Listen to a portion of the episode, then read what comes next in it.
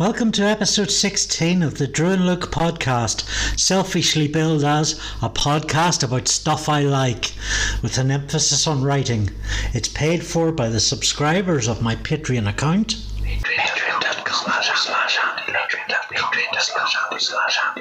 And regularly promoted by Dave Cromie at nerdgeist.com.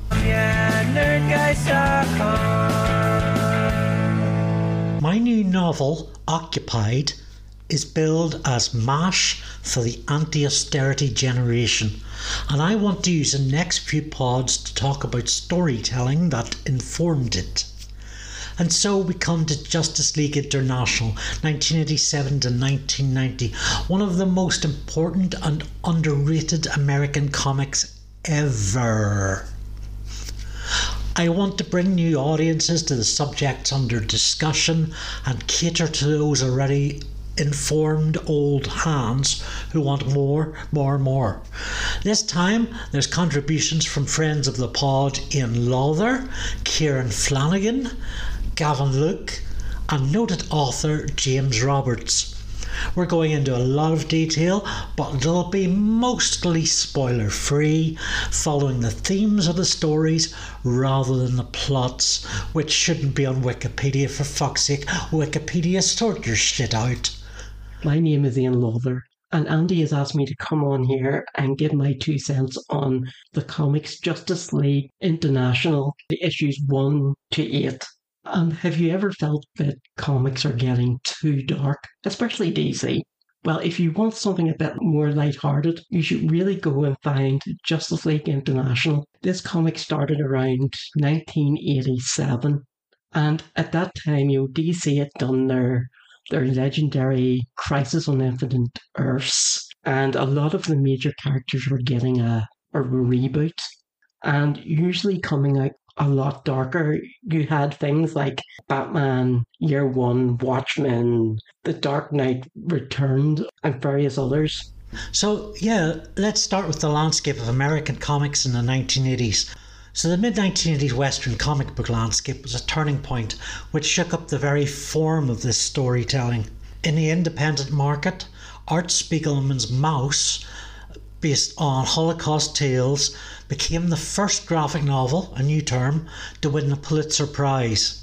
Self publishers were transforming vanity publishing into creative entrepreneurship. Marvel seeded culture with the subtle tone shift of noir anti heroes the New Mutants, Daredevil, and Wolverine. However, it was DC as comics publisher that won the 1980s in literary and pulp storytelling. In one year, 1986 to 1987, they brought out Watchmen by Moore and Gibbons and The Dark Knight Returns by Miller. With Maus, these big three are essential reading.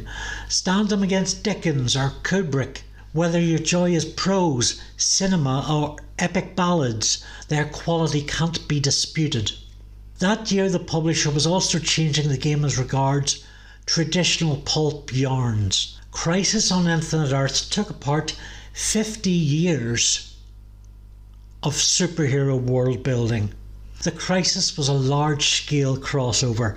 It merged continuities, wrecked them, and recreated heroes in relaunched books Superman, The Flash, Wonder Woman, bold makeovers for old characters, creators with clear visions. DC would soon release more literary take on superhero fantasy in uh, the Vertigo imprint. But the effect of DC's 1986 to 87 year of change, it still affects the comic industry uh, Neil Gaiman quoted Milton in the pages of The Sandman. Steve Dillon evoked Sergio Leone in Preacher. Innovators did their own things within the corporate camp, but, and it's a big but, the Drek got dreckier. In the eyes of the bankrollers, dark and gritty became synonymous with literary worth since 1987, big publishers and anarchist creators confused the two. Alan Moore once famously provoked DC Comics are still recycling the concepts and stories I came up with 30 years ago. And I think here Moore did himself a disservice.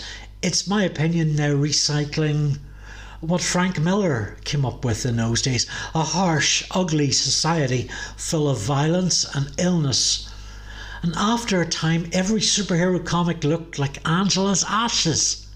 In the current crop, it might be perhaps in uh, associated audio video, less likely for the Falcon to take us to a fantastic other world, and more likely to moan about his genital warts. But, and this is a but of this podcast, DC Comics in 1987 had a lighter, sociable trick up its sleeve, appreciated yet culturally slower to impact I handed the first issues of Justice League to old time DC Comics fan Ian to see what he made of them. You know, I stopped reading DC Comics quite a while ago. I I just thought, you know, they were all doom and gloom. And when I was growing up, and maybe I'm showing my age, you know, I was an 80s kid. So comic books were fun and full of imagination. And nowadays I, find that everything's just too dark. There's no hope. So when Andy recommended and actually sent me the first eight issues of this comic, he said, Ian, you're going to love this because this will fit right down your alley. And he's absolutely right. Justice League. What was it? Shag from the Justice League Bwahaha podcast calls it a workplace comedy. It's the thrilling stories of superheroes who joke and love between countering international incidents and interstellar ones too. My brother, Gavin Luke, has other thoughts on what JLI was. Oh, uh, Justice League International was uh, my major sort of introduction to the big superhero sort of um, family idea. It always had these um, superhero teams where it was, they were introduced to you all at once and they tried to flesh out each individual character you know, through the comics. But then you had JLI, which was mostly fully formed, um, established characters in their own comics all been thrown together and a lot of different styles of writing just meshed together, which is great. You get to see what the characters were like when they interacted, sort of um, away from the spotlight, behind closed doors. I mean, you had uh, all the major sort of characters, Batman being Batman, of course, and and uh, John John being this very serious person, but with this dry sense of humour that you didn't really get to see. But then when he interacts with all the other people, it's just you get to bounce off each other in a way that just wasn't uh, something they could do on their own in their own comics. I mean, quite often it was it was quite juvenile and antagonistic with each other, but it, it could make for a, a more fun story. Uh, it wasn't just the battling supervillains; it was it was interactions, that family element between all the characters, which was uh, just made for a better story for me than uh, some of the stuff was very driven by uh, the central plot, and that was it. But yeah, you got to see all the different motivations of the characters, their um, what, what what they wanted, why why they were drawn together, and sometimes that just didn't work with the group. I mean, you had people leaving quite often, or just just being in it for a few bits and then deciding, nope, that's that's it. But you know, you had uh, that sort of motivation of responsibility, wanting to be part of a big group, or uh, or, or, even just money. There's one of the few of the characters just wanted a decent paycheck. They had a certain set of skills and they wanted to use them. Um, the fact that they were doing good just made it easier. Foremost, they're fun comics. These are comics you could give to your parents or your own child and rely on them being satisfied. They're the antidote to grim and gritty and good starter points for entry into DC's superhero pantheon. Bernie DeKoven is the late author of website Deep Fun and books The Well Played Game and A Playful Path. I think Bernie would have enjoyed Justice League International a whole lot. His words When I write about the fun connections between play, laughter, health, and happiness, it's a connection to the experience of playing well together that I'm describing. And I think that's what a lot of this Justice League International run was about. Creators. For the new Justice League, editor Andy Helfer brought together two writers, Keith Giffen, a great artist in tone and humour, on plot and breakdowns, and J.M.D. DeMatteis, better known for his mature psychological work. Fans are aware it was an unusual move for a flagship title to bring in Kevin Maguire, not a well known artist, and with little experience, it must be said. Kevin Maguire was the first of many creators on the book to excel stylistically, beginning with the first issue cover. We're treated to a shot looking down on the huddled league members, yet their eyes look up to meet us their body language seems to suggest they're aware of us, but indifferent and concerned elsewhere. Miracle, Oberon, Canary, Light, Beetle, Fate, Jean Jeans, and Shazam. Batman seems particularly annoyed with our interruption. And in the centre foreground, Green Lantern Guy Gardner, arms folded in contempt, asks the reader, Want to make something of it? This iconic shot went on to be homaged 11 more times in Justice League stories by Giffen or DeMatteis, as well as Giffen's Ambush Bug, and on DC covers for the Titans, Fanboy, Deathstroke, a comic about KFC's Colonel Sanders, Young Justice, Primal Force, Grant Morrison's Multiversity, probably countless other places too, including my favourite series from IDW, Transformers More Than Meets the Eye, and Lost Light by Nick Roche and Alex Milne, respectively. Maguire hit the ground running, portraying the Leaguers with memorable expressions and body language. It's been said Maguire treats his characters as actors, with strong use of the space to live and perform in. Kevin Maguire disproved the propagated myth of Marvel's editors that DC created wooden heroes without their sole spark of empathy. And it was bullshit. These recreations forged ongoing points of identity with viewers. Giffen, DeMatteis, and Maguire were paired with inkers Al Gordon and Joe Rubinstein and letterer Bob Lappan, who gave the book a distinctive character and feel. Despite DC's success and seeming investment in relaunching Justice League, all was tumultuous on a micromanagerial level. Let's hear from Ciaran Flanagan. Hello, guys. Uh, thanks for having me on, and thank you very much to the wise sage Andy Luke for asking me to speak on the subject of what's become affectionately known as Justice League International. I've decided to focus on the uh, the humour of the Justice League International piece, um, which I was introduced to in the very late 80s as a backup strip in the Fleetway editions version of Superman in the UK, uh, where you would get basically a half a strip every other month, uh, which made for a very long process following storylines. Uh, as I understand it, the, hu- the humour in the series arises out of how it was set up uh, coming out of the Legends miniseries. Um, the editor, uh, which I believe was Andy Helfer, who does not get the credit I think he deserves uh, when, when this is talked about, uh, said that Keith Giffen would come into his office every day uh, and say simply the words Justice League before leaving again. And after uh, several months of this happening, uh, Giffen was offered the writing uh, job on Justice League along with uh, J.M. DeMatteis, who uh, was had been writing the Justice League Detroit era before Legends, so I have to assume that the majority of the humour that exists in the Justice League International comes from Giffen and not DeMatteis, because uh, if it was from DeMatteis, there's no evidence of it in his prior Justice League writing.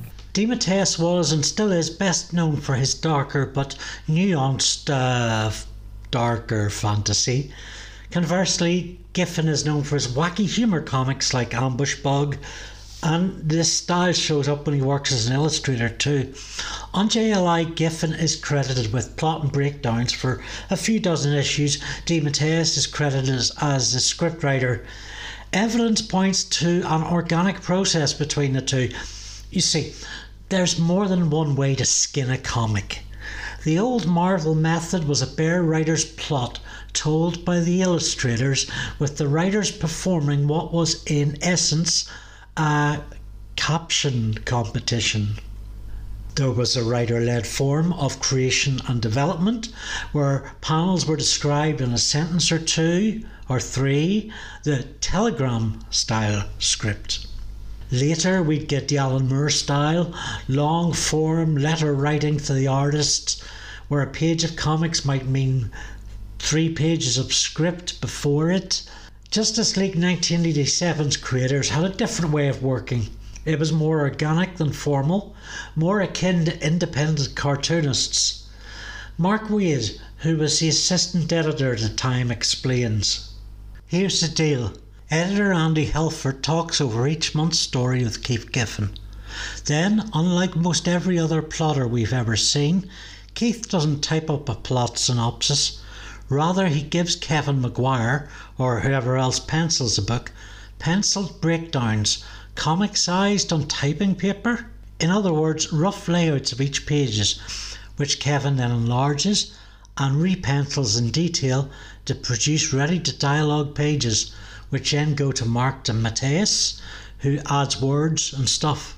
Bob Lappan then letters Mark's dialogues onto the boards. Al Gordon, or Joe Rubinstein, goes over Kevin's pencils with reproducible India ink. Andy gives the book a last going over, and Mark Waid packages the book for the production department and marvels at the fact that 16 months into this game and still none of these people can remember how many N's there are in John Johns, which I've mispronounced because it's actually John Jones, but I'm sticking to it because that's how I like my John Johns. When a, a man called Keith Giffen got the go ahead to do a Justice League comic, he found he had one one major problem, and that was that the people responsible for, say, Batman, Superman, Wonder Woman, they were all very protective of those characters and weren't that keen on them appearing in this new Justice League iteration. What surprised me, one of the things I actually enjoyed was I got to see characters or read about characters that I didn't know much of. You've got the Black Canary, the Blue Beetle, Captain Marvel are now known as Shazam, Doctor Fate, and Gardner, uh, the Green Lantern. Luckily for Giffen, they were able to get Batman and the Martian Manhunter, which is really the only connection to the older Justice League comics they were constrained coming out of the Legends miniseries. Uh, they, they, couldn't have the classic Justice League, uh, lineup because Flash was being rebooted by Mike Baron, uh, Superman was being rebooted by John Byrne, and Wonder Woman was being rebooted by, I believe, oh god, it escapes me. It was it was George Perez. Uh, so they, they basically had to make do with what they had. So uh, they had a, a, Justice League that wasn't very powerful, uh, g- generally underpowered. Uh, would be a fair assessment. So they, they had to go with character over big time superheroics, and uh, it, it worked out quite well for them, in my opinion.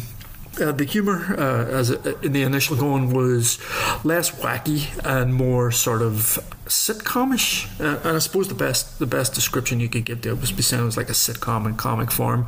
You know, there, there were very broad characters like uh, John Johns, the Martian Manhunter, was the straight man. Uh, Captain Marvel was like a simpering uh, do-gooder. Guy Gardner was like a bully. And then at the centre of that, you had the, the relationship, which was really the centre of it between uh, Booster Gold and the Blue Beetle, who, uh, d- despite whatever might come out of my mouth during the course of this, is my favourite comics character ever. I know some people um, have said that the characterizations of Bo- Booster Gold and Blue Beetle in the Justice League International have sort of ruined them forever. Uh, I know Len Wein, who rebooted Blue Beetle after um, Legends, and I know Dan Jurgen seems to, to, to, think that, although few people have done more to ruin the character of Booster Gold than Dan Jurgens himself, but that, that's another another matter. They, they were really the driving force behind it, and for better or for worse, any of the good or bad was basically down to what was going on with those two characters. Again, in my opinion.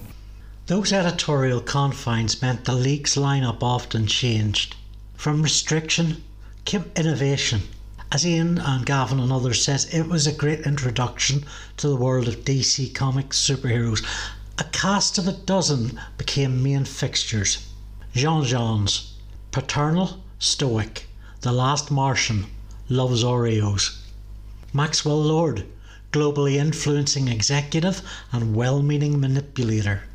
Oberon, beleaguered old dwarf, competent and cranky.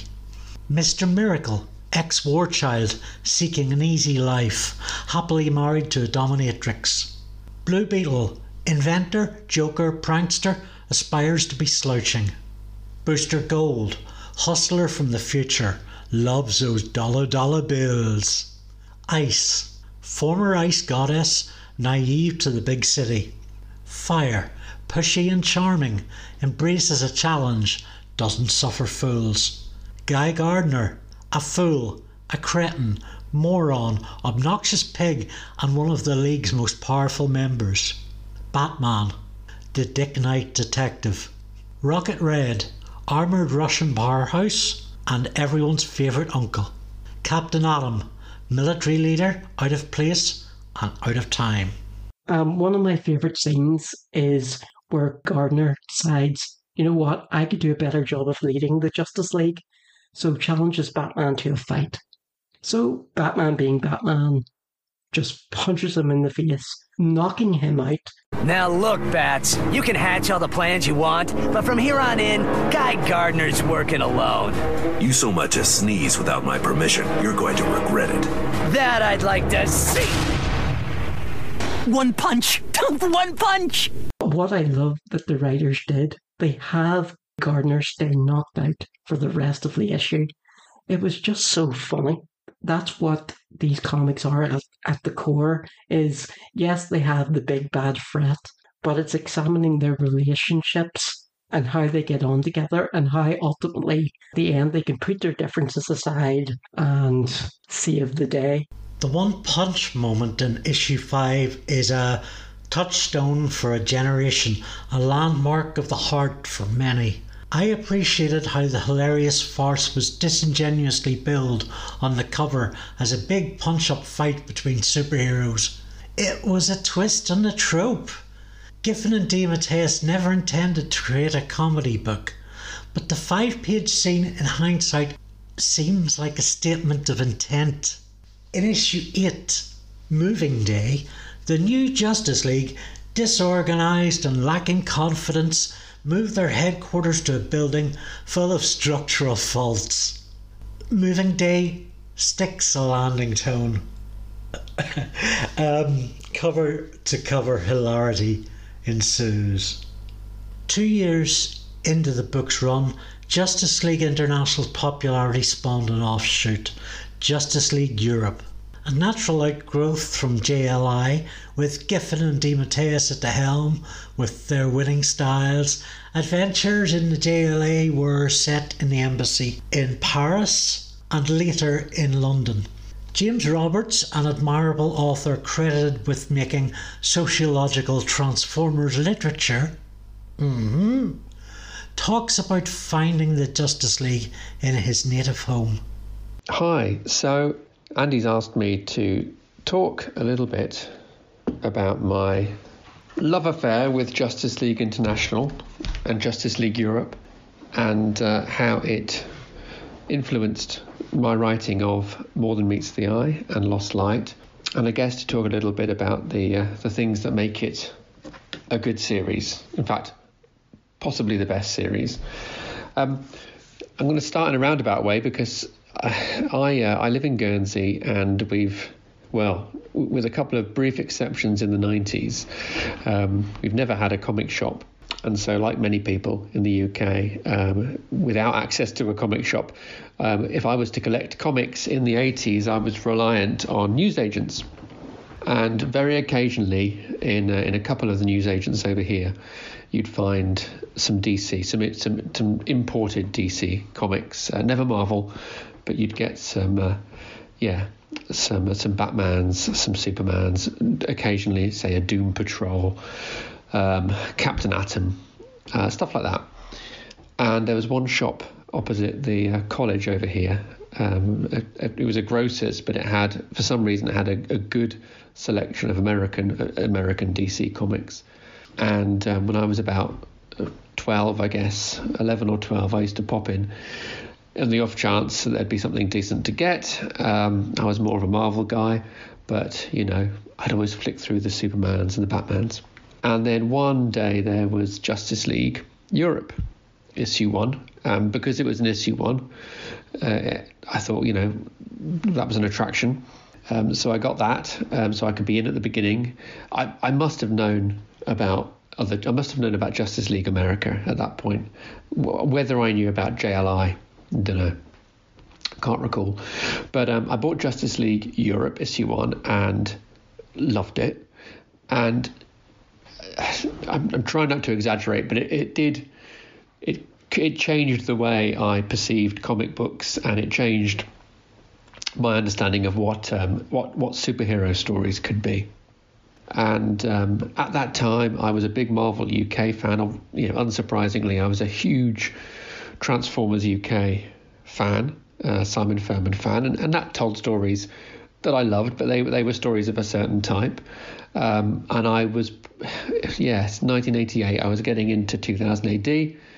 Andy knows I'm a big Zenith fan as well so yeah, 2000 AD comic um, the stories tended to have a certain sensibility. That's what made them great. But you know they they looked at things from a certain angle, um, and I thought JLE, if anyone calls it that, but Justice League Europe uh, did the same thing. It um, it looked at superhero uh, or, or ensemble comics, the superhero teams in a different way.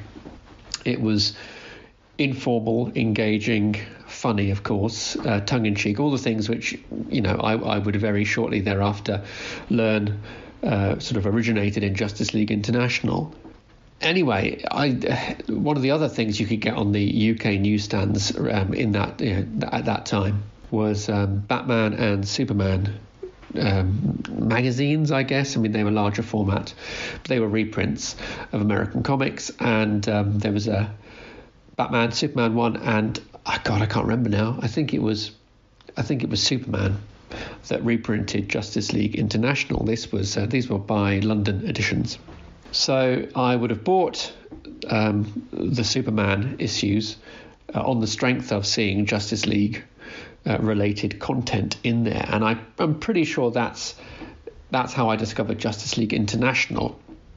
Over the following five years, the Giffen DeMatteis Justice League books would cover the birth of a new league, Maxwell Lord's secret life, a supervillain's foreign coup, an interstellar commerce fleet, war and its aftermath, espionage and assassination, refugees' survival chances, zombie, zombie, zombie in your head, a very silly doggy and a quite dangerous cat, an attack on a global capital, and a story of lost America. All ripping yarns told with utmost humour, charm, and warmth. And now I'm going to ruin those for you by analysing them with my own brand of academic fuckery. The Manga Khan Saga. In an early epic, a vast alien invasion fleet comes to Earth their demand shop or die. However, the alien hordes of aggressive capitalism are turned away by the Justice League warriors.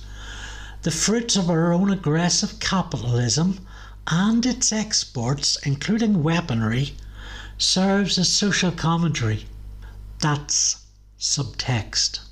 On the surface, it's a fun romp with adventure and sci fi metaphor, none of which feels like we are gathered here today to denounce evils of capitalism in a heavy handed message broken down by the following hectoring bullet points. The League's Mr. Miracle, escape artist supreme, stows away in the fleeing seal ship, and in doing so, Prisoner Miracle becomes key to opening up a once sealed off trade market. Market forces erupt into a war of bomb and bullet when negotiations with despotic regime fall apart. Three competing groups come up against a leading stakeholder, that world's God, and he decides the war is tarnishing his brand and puts a stop to it. That's right, in a delicious piece of super commentary, aggressive capitalism competes for the unique point of sale and distribution of God and gets knocked back. Kevin Maguire's interstellar world building finds his own Jack Kirby course with challenging shaped ships, species, and cosmic debris. Pages are routinely packed with environmental detail. It introduces us to regulars Fire and Ice and their romance. The Home Shopping Network villain Manga Khan and doggy hero Green Lantern, Gnort, who the JLI Bwahaha podcast describes as Jar Jar Binks done right. Both of these characters would be recurring features too. It's also a primer story for Dark Comics fan fave, the sadistic space vampire Lobo, who loves his little fishies.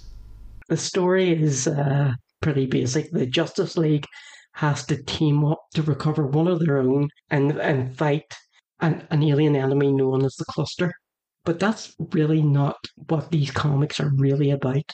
These comics are really light-hearted, but at its core examines the relationships and the characteristics of each of our heroes.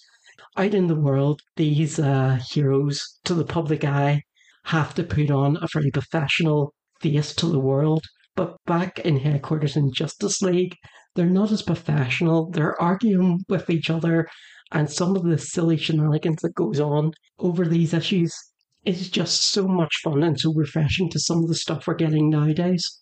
It's also a story which continues to v- develop the bromance of Blue Beetle and Booster Gold, a central relationship in the book which Ciaran mentioned earlier and Gavin expands upon of course, you had all these like pairings where you know the people just worked well off each other. Um, the, the, big one, of course, for me growing up anyway, was Beetle and Booster. Um, the, the Ted Kord Blue Beetle, very um, how to describe it, Chandler-esque, sort of dealing with you know the situations through humour and sarcasm. And you know, to me, growing up, that that was that was a character I could identify with. Uh, and you had him pairing up with uh, Booster Gold, uh, the guy from the future, who initially, although cocky, thinking he knew it all, was quite dedicated to you know trying to do his best, sort of being uh, not serious but close enough. And they just brought each other down, made each other worse in a, a social way, but at the same time worked well together uh, for superheroes. And it was good to see that sort of dynamic.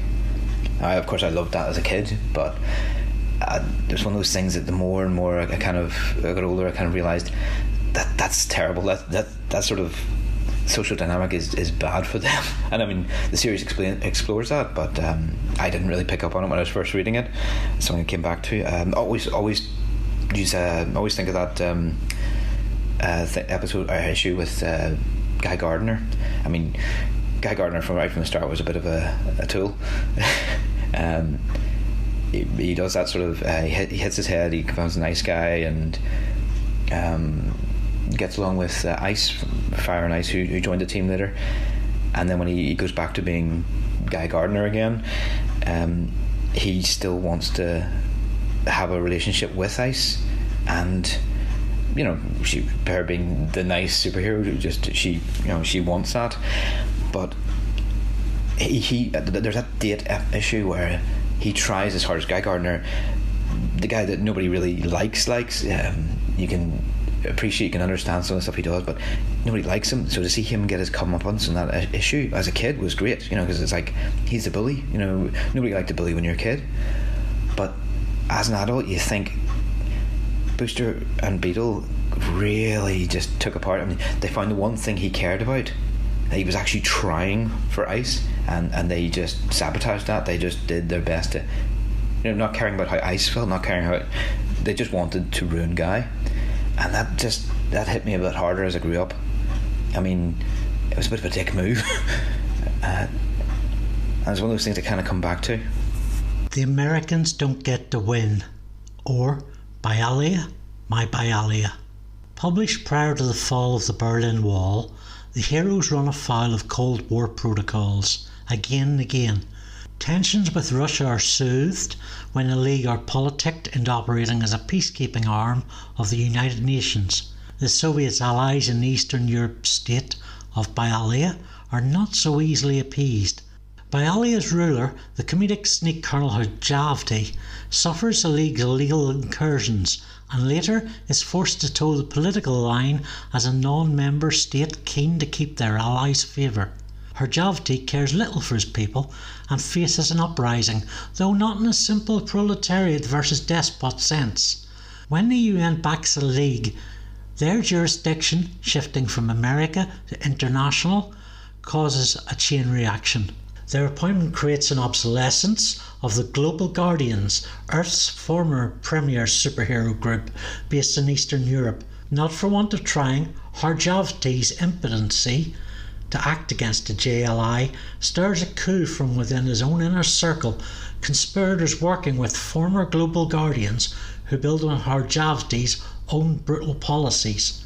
The Bialyan stories have all the political juggling of a John Le Carre story with the explosions of the Bond franchise. The moving geopolitical parts, already much in play in the real world, are examined. There are half dozen Bialyan stories running a few issues each, dripped throughout the series, so we see the JLI's effect on the fictional nation over time, globally and locally. If for a moment I draw from Marshall McLuhan's media theory, Giffen DeMatteis and the artists look at what this new international league retrieves, reverses, makes obsolete, and amplifies or enhances. Arms distribution. Balkanization, fragmenting larger regions into smaller ones with hostile results, is a recurring theme in Justice League Bwahaha. It manifests in arms distribution in Bialya, and when a member of the League loses a power rod, and in A Tale of Tortelloni, a villain who wins a cache of supervillain weapons, although that one is the fallout from a game of poker. Consequences of fallout also crop up in data theft, as a tabloid journalist uncovers key identities uh, in the League's private lives. The effects of poor governance are told through personal stories of angry, odd job men without scruples, ready to make use of bad situations. Author James Roberts again, talking about the key role dialogue played in storytelling. Yeah, I mean, I'm going to say what I said about Justice League Europe, but kind of amplify it. Justice League International um, changed the game for me, really. It was the first time I'd seen a dialogue driven comic where the dialogue wasn't simply a vehicle for exposition. Uh, now I know you know, there'd, there'd been there'd been light-hearted stuff, there'd been asides, there'd been banter, of course. All this stuff had had had long happened in comics, but JLI was the first time I'd seen people having conversations that were not simply about advancing the plot, and that were not simply about um, you know trading banter. Um, you know, I'm, I'm making a distinction between sort of humour and banter in this in this instance. But instead, you know, the dialogue in JLI was used to advance your understanding of the characters, to develop the characters. Through the conversations, through the many conversations, you got a much deeper understanding of what made the characters tick, uh, a greater insight into their motivations, and that in turn, of course, made you care more deeply for the characters. It was the first time I'd seen really uh, sitcom sentimentality on a comic book page. And it's striking how many issues, certainly in the early days, kicked off not sort of with a fight scene or not kind of in media res, but in in conversation. You know, um, usually taking place within the you know within the headquarters. You know, characters sparking off one another. And that didn't feel like a cheat. It didn't feel boring. It, it, it was what you expected. It was actually similar in that sense to a, to a sitcom again. So there's a fantastic sort of economy of storytelling, uh, even though you know you didn't have 80% of the ages devoted to a slugfest. You know, the, the plot was advanced carefully, cunningly, and almost in disguise, really, because it was it was advanced through, you know, character interactions. And and I'd say the same about sitcoms. When you come to love characters, um, and their kind of default setting is casual interactions, um, and you know when you can allow and and be brave enough to admit humour into your storytelling, it makes those moments of drama and tension and tragedy a thousand times more effective.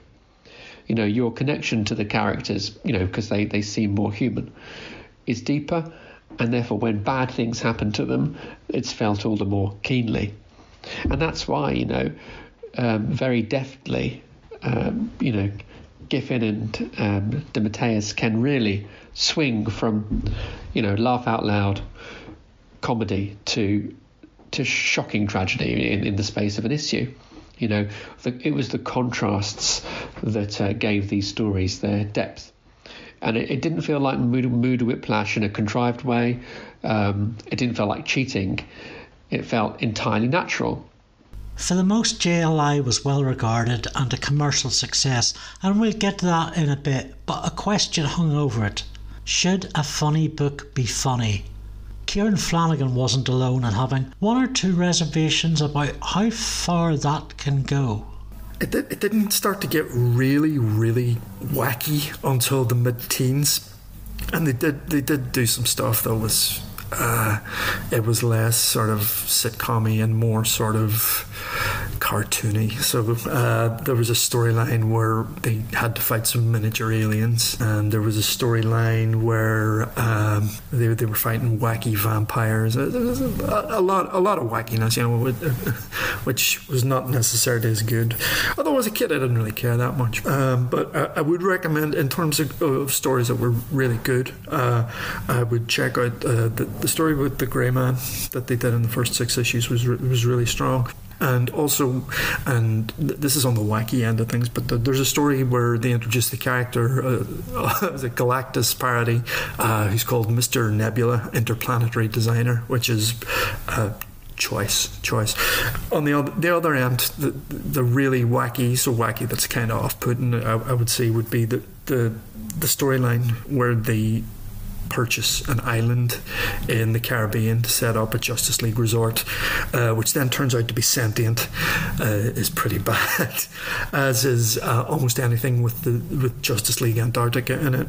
The trilogy set on the Pacific island, Kooey Kooey Kooey, involves hustlers Booster Gold and Blue Beetle opening Club JLI, a themed casino resort with staff in costumes where one can visit the Fire and Ice Bar and Bistro or enjoy VIP lounge treatment in Batman's Batcave. In my view, it's sheer reflection of revelry on the JLI's own popularity in 1989, the year of the Batman. But I think the silly wacky works and comes with built-in limits. The Kooey Kooey Kooey serial's third act shifted tonally to a fight for survival against a harsh environment. Giffen and DeMatteis established and were establishing stories where funny situations became tragic things and were prepared to lay out tragic things happening to funny characters. There's a really excellent story in the mid 30s where uh, Despero, who's an old Justice League villain, attacks and basically decimates them, kills a few people. Despero, cheating superhero grief and tapping into mass consciousness. Following Club JLI, a low key farcical run up and the arrival of an alien invested in revenge. In many ways, Despero is a prototype and lesser variant of Doomsday, the murderous monolith that killed Superman a few years later. The death of Supes is indicative of death in comics generally, i.e., give it a few years and they'll be back as good as new. DeMatteis and Giffen skirted this revolving door of mortality with a character based plot replacing one of the League with a robot duplicate. When Despero murders a Leaguer, in many ways the heart of this family, we the reader are already privy to the switch and bait. In the aftermath, we observe the leader's grief, stripped of the artifice, a rawness pervades the fiction. We interpret the group's pain and vulnerability in what it is for anyone who has lost someone close. Guy Gardner, who we've been taught to despise until now, affects us with his noble traits, and our fondness for other characters is inverted or turned upside down. It's a very real study of a universal, probably the only universal experience death and what truly comes after. Artistry. This is mostly a podcast about writing, but I'd be remiss if I didn't talk about the illustrators for a bit, joined as they are in uh, comics form storytelling. After two years and with the launch of Justice League Europe, artist Kevin Maguire stepped away from the franchise. By this time, he'd created a memorable legacy of style for his replacements to build upon. Most of these artists had little in terms of experience, as was the case with Kevin when he started out. However, history repeated itself and they all came out of the gate and hit the ground running. Ty Templeton brought a cartoonier effect and boasted a great use of space, portraying giants in intimacy. Mike McKone alternated with Templeton, eventually replacing him and brought a more traditional style, somewhere between Templeton and Maguire's. McKone's penchant for figures standing three dimensional from panels was picked up and expanded upon by the fourth newcomer, Adam Hughes, who had served on the book for 14 issues. The star behind critically acclaimed indie serial Castle Waiting, Linda Medley, took on five issues earlier in her career. The final batch were handled by Chris Wozniak, ex penciler of Blue Beetle, and only a few years out of high school. The Comics Journal points out that Wozniak brought a balance between the beefy and the cartoony, with Walt Simonson levels of stellar power. Spin off. Books featuring popular League members Booster Gold and Blue Beetle have been cancelled early in the days of the JLI's run, but Justice League Brouhaha, as it's also known, was a success in its time. It spawned annuals and specials, Justice League Quarterly, full of new material, and Justice League Europe, an organic outgrowth of the core modus operandi. The longevity of the success is owed to Giffen and DeMatteis maintaining a level of great authorial freedom on these derivatives um, and directing them, and as well as exporting the Brouhaha styles to associated books, Doctor Fate and Mister Miracle. Uh, later, Green Lanterns, well, three Green Lanterns featured as regular characters in JLI, so they were practically writing that book too. The Brouhaha era was brought to an end in a 16 issue crossover between the two main books. Breakdowns is a lot like the finale of Seinfeld. It goes on for far too long and weighs too heavy with fan service callbacks that achieve little purpose but to say, We're winding up, we're all done here. Thematically, it concerns itself with the transition to a traditional fair run by a new creative team and thus feels apologetic, particularly in light of the death of Superman and mainstream comics' greater slide to grim and gritty and shitty. Throughout the years, writers, together with Kevin Maguire, letterer Bob Lappan, and others, have been called to revisit the characters and style with two mini-series. Ciaran? And I would definitely recommend the, the rebooted series that they did in the early 2000s, if, if only for the names uh, formerly known as Justice League and the excellent I Can't Believe It's Not the Justice League, which was uh, the, the last strip that came out before they killed the Blue Beetle off. Although he got better. My personal favourite is a one shot DC Retroactive Justice League of America, the 90s published in 2011, which returns in Justice League a group of hilariously incompetent supervillains. Check that out if you haven't already. However, there was one spin off fans clamoured for and appeared to have pushed the writers towards a holy grail of a series, even announced but never developed, never published. Blue and Gold would follow the bromance of Ted Kord and Michael Jon Carter. Of their time, they were the Hawkeye and BJ, the Troy and Abed. Blue Beetle and Booster Gold are frequently named fan favourites who weathered attempts to break them up by revisionists in the ages of dark and dull periodicals. There's something magical about friendship. Earlier this year, DC Comics gave in and are currently publishing and Gold, written by Booster's creator Dan Jurgens and art by Ryan Sook. The new book doesn't seem to feature the comedic element, and it remains to be seen if they can recapture that original brotherly bond. This incarnation of the Justice League, as you've heard, is still enjoyed by fans today. Over on the Fire and Water Network, the Justice League Bwahaha podcast goes through each issue.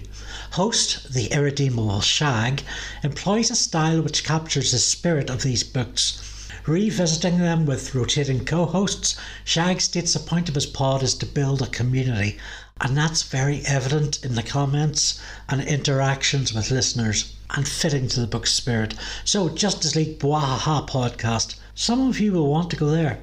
Let's return to our 2021 test subject, Ian Lawther, and see if he was convinced by the first eight issues. If you haven't read these comics, um, I found on Amazon an omnibus uh, volume one called Justice League International Born Again. I would really recommend you give it a go. It's available on paperback and Kindle.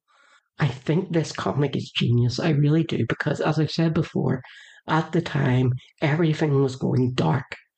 This was just the opposite. It went lighter in tone, and it was a big gamble, I would say, uh, but one that I think has paid off because certainly nowadays, you know, I think that's why this comic is remembered so fondly, is because it's so different to everything else at the time. Um, you will have just you will just have a lot of fun and joy reading these comics like I do. In fact, I've went out and bought volume one and volume two of the omnibuses now so that I can continue this story.